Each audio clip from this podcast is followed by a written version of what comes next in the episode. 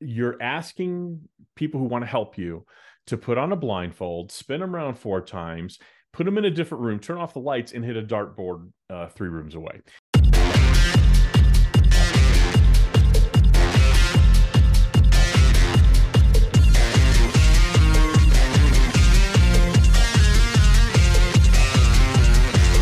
Hey there, and welcome to a brand new episode of the Branded Merch Podcast. It's the definitive podcast for marketing professionals who want to leverage branded merch to grow their business and their organization. I'm one of your co hosts, Kirby Hasseman, and joining me today and joining me as always is my good buddy from Brandivate, Bill Petrie. Bill, thanks for joining me, buddy. How are you doing today? Hey, uh, Kirby, always great to be here. I'm doing great. Spring has sprung here in Middle Tennessee, mm, nice. and I couldn't be happier. So, uh, shorts are on. Uh, mm, it's time to get jealous. some barbecue going, but everything's going great. How about yourself? I'm doing well. I'm I'm a little jealous. Uh, I think spring is here on the calendar, but it's uh, if spring is dreary and rainy, then it's here in Ohio. But I'm I'm hoping for a little bit warmer, a little bit sunnier weather. But we're I'm doing well though, bud. Um, awesome. If if it is your first time listening or watching the Branded Merch podcast, what we do each week is Bill brings up a topic around the marketing world. We've talked websites, we've talked uh, Chat GPT, we've talked all kinds of stuff that are relevant to you in your marketing world. And then we have a topic around branded merch. So, Bill, you lead it off. What marketing topic do you have for us today?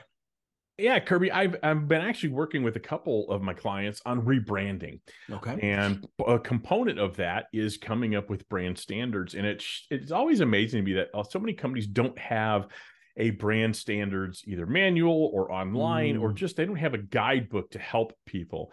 And so I wanted to share three reasons why you really should consider having brand standards, uh, why they matter. And I'd love your input if you want to hop in on these. Sure. The first reason is honestly most importantly it maintains consistency. Yeah. um, you do not want to be wishy-washy with your colors or your font.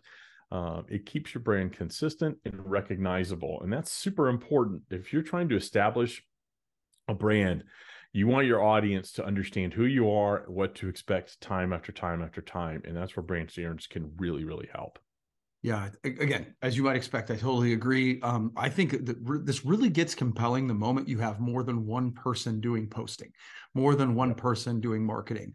Um, if you have a, a bigger organization where it's like all of a sudden you start to hand that off, people can unfortunately get creative in not particularly yep. good ways. Um, right. So yeah, setting that standard and saying, no, this is our color, this is our logo. Don't yep. do anything outside of our logo. That's a reasonable ask for a brand. It is, and I'm going to get to. I'm going to expand on something you just said. So okay. hold on to your glasses, Kirby. All right, number two, it provides a clear understanding of your brand, and that's not just for the designers in the organization. That's mm. for everyone in the organization, so that they truly understand what your brand is what it stands for and how it communicates. So uh, it's a great asset for new employees learning how the brand really communicates to your target audience. And you you said it yourself, Kirby, as your organization grows, everybody is a brand ambassador. Every mm. single person. I don't care what their actual job is. Part of their function is to be a brand ambassador. And if they don't understand your brand, how can you expect your end user clients to uh, understand your brand? Yeah, and and I think that I've heard you say not on this podcast necessarily, but on other things we've done together, that your brand is not just your logo. So having your team, having your whole organization yeah. understand what that stands for and why yeah makes them better brand ambassadors so they can tell the story so that all of a sudden you can get it out to the masses for sure. And and just uh yeah absolutely. And to expand on that your brand isn't what you think it means. Mm, your yeah. brand is what your audience thinks it means. It's about the emotions it elicits when they see your logo or hear your name being said or think yeah. about the work you do it's about the emotion that elicits and the third one kirby uh, and this is where i'll get into a little bit about what you had said it defines some rules right it mm. defines mm. rules rules very clearly The logo usage, safe space, color palette, different topographies, all those things. A lot of people feel like, oh, especially in the creative field, feel like a, a, a brand standards manual is limiting. That's mm-hmm. limiting my creativity. And I would argue it does the exact opposite. It just tells you where the parameters are. So, if anything, it should free you up to say, I absolutely can go this direction. I can do these things. So, they help creators by ensuring all branding elements appear as they should. Yeah, and I again, I I'm a believer that constraints help creativity, not the other way around. Like if you don't mm-hmm. know, like so many times people like, um, oh, you can do anything you want. Uh, sometimes that's harder than it's giving a, a paralyzing. A, yeah, somebody to say, okay, you've got this budget. Here's the target market. Here's what you're trying to do. It actually makes it much easier to create something yeah. really compelling. So constraints actually help with creativity. So I, I I'm a total believer in that and there's a million more reasons I could tell you why a very simple 10 page brand standards manual matters. But I will tell you if you don't have one, take the time and burn the calories to create one because it will help everybody really understand who your company is, what your brand is, what it stands for, and communicate it to your audience. And that's my marketing topic today, Kirby. I, I tell you, I love it. And I just want to say, like, I want to sort of call myself out. Again, we very recently created one for Hasseman Marketing. After all these years, we didn't have one, mainly mm-hmm. because it was one or two of us that were creating a lot of it. And the moment at one point, somebody else did something uh, mm-hmm. for us. And I walked, I looked at it and I was like, I don't, I don't like it. That's not. Yeah. And after that moment, uh, Dustin Haywood in, in my office sat down and did, as you said, burn the calories to to put mm-hmm. it together. And I was like, oh, it's and we, you know, went through the hey, here's our color, here's our complementary color, here's yep. this, here's here's the fonts we use, all that stuff. And it was like, oh, cool. Right. Now I don't have to make that decision every time. And so exactly. it's really helpful but I will tell you, as someone who does work with a lot of clients and do a lot of creative work for them, it's stunning to me because the first thing I ask uh, in a kickoff meeting is, please send me your brand standards. And I'd say four times out of five, they don't exist. And wow. so, uh, and, and so you, you kind of have to establish those on the fly. I love it. Well, and I'd say right. again, if you do that, then you're ahead of the game with most people based on what you're saying. Ab- absolutely. And this should lead right into what Absolutely. you're going to talk about. Yeah, because w- w- when we talk about brand and merch, you know, there are people who do it really well, and then there are people who struggle. And I think mm-hmm. what we wanted to talk about today are some mistakes that we have both seen people and organizations make when doing branded merch. And sort of like we just did here, Bill, I'll I'll throw them at you, sure, and you uh, you jump in and and give me your take on whether you agree, disagree, or expand upon it. So you number one, number one, the number one mistake I see people make when doing branded merch is they simply don't ask, they don't think about who it's for, the specific audience that it's for. Um, and I think that is a huge mistake that I see over and over again. Thoughts? I just saw this today. Couldn't agree with you more uh, Kirby and I are in a forum where a lot of uh, promotional products professionals ask each other for help. It's a really uplifting community where they ask, "Hey, I have a client. They're looking for this. Can someone help me here? I'm I'm, mm-hmm. I'm kind of in an impasse." Uh, but the person asked, um, "I need uh, 40 products for a sales meeting, 30 to 40 dollar range." And I wrote, and it's exactly what I would say: is, you know, you're asking people who want to help you to put on a blindfold, spin them around four times, put them in a different room, turn off the lights, and hit a dartboard uh, three rooms away. You can't do it because it's fine as for a sales meeting. Is that sales executives? Is it internal sales? Is it online sales? Is it sales outside mm-hmm. sales? Is it uh, sales support? Uh, what what is it? So who who is it? What have they done before? What is the, the goal of this? Who are they selling to? How, what are they selling? Products or services? What kind of organization are they? Are they a not for profit or for profit? understanding who the ultimate recipient is of that promotional product is so key to a successful campaign and it's the most overlooked question that people should ask so absolutely kirby couldn't yeah. agree with you more yeah i love it and thank you for ju- because i agree and it's the easiest question it's the one that should be the first one we ask and we don't do it so that's number one and i think sometimes clients by the way do that because they think they know and then they think the right. people that they're working with know but not always, because some of the the finer detail uh, really makes a huge difference. So uh, mm-hmm. n- number two, the number two mistake I see, and this is something that you and I, I, I want to give credit where credit is due. A guy named Bobby Lehew uh, is the first person I heard say this.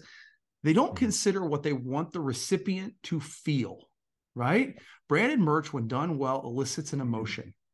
Um, and so many times we're just willy nilly with, okay, I've got this much to spend. I'm going to get some stuff and put a logo on it. Well, what's the goal? And so, yep. what do you want the recipient to feel? What do you say, Bill? It, I, I agree. It's it's very similar to what I spoke about with your brand standards. Your brand elicits an emotion. That decorated nugget of awesomeness that you're handing out is an extension of your brand. So it too will elicit an emotion, whether it's a tumbler or or a a t-shirt or a padfolio or a backpack or a speaker. It's going to elicit an emotion because they're going to see your brand on it. It's going to bring that. And in and if uh, the brand is not aligned with the product and the purpose that the product is supposed to serve, it's not going to work well. Yeah, yeah. Another one is they only consider the budget, right? And yep. it goes a little bit toward what we just said. The budget right. is, of course, important. You you, you have to mm-hmm. figure out what you have the ability to spend, and you shouldn't overspend it. But I think what the mistake, though, is they only think about that and not how the product represents the brand. You can do an inexpensive yeah. item that isn't crappy, right? Correct. So, how does it represent you? Absolutely. I think uh, you know I don't know what I can really add to that because I totally agree. You, okay. The, branded merchandise doesn't have to be expensive. It can be exceptionally cost effective, especially when you factor in the cost per impression. Right. So understanding what the budget is on the front end is critically important to the creativity that you would give your clients. Yes. And to that point, kind of leads kind of my next one is when I see campaigns or just, hey, I bought some stuff and it didn't work. Mm-hmm. One of the reasons is because they're not targeted. You know, branded merchandise is that that's the superpower is it can reach mm-hmm. directly into it. Where I see people make mistakes is they get a bunch of stuff and they throw it at a wall and they try to treat branded merch like mass media. And right.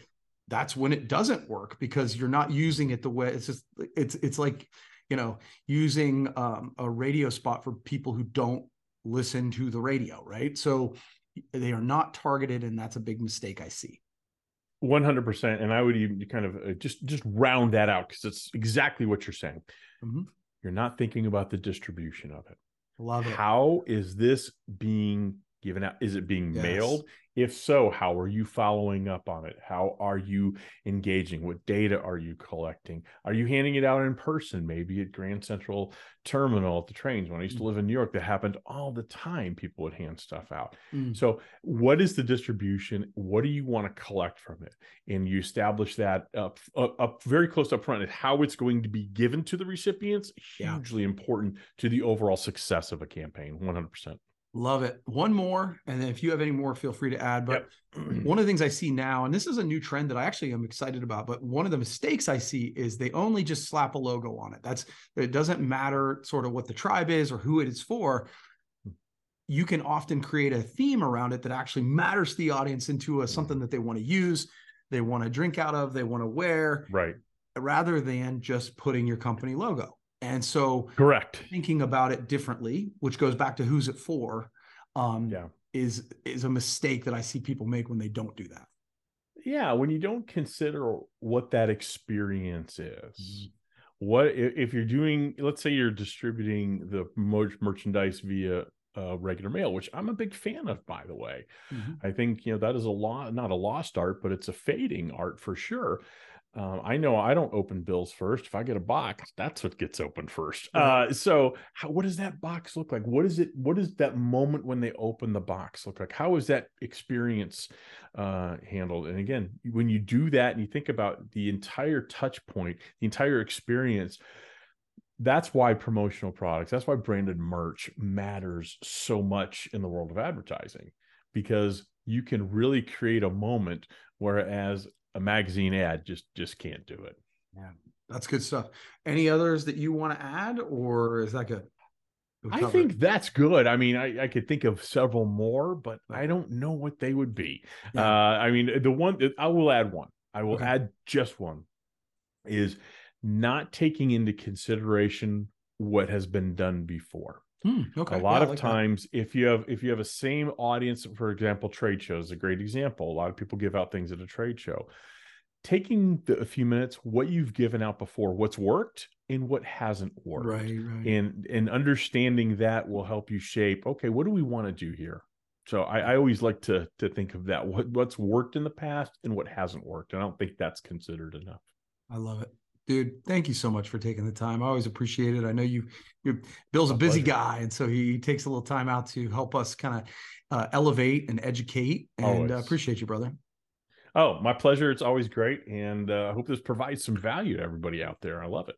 Cool. Well, hey, that's going to wrap it up. Thank you for listening to this latest episode of the Branded Merch Podcast. Of course, it's brought to you by Hasseman Marketing. You can find it on the Delivering Marketing Joy uh, podcast network. And if you want to know how to do merch right, head to hassemanmarketing.com. We actually have a book, Delivering Marketing Joy, which is free. You can download it right there. So please do that.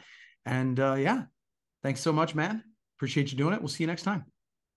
See you next time.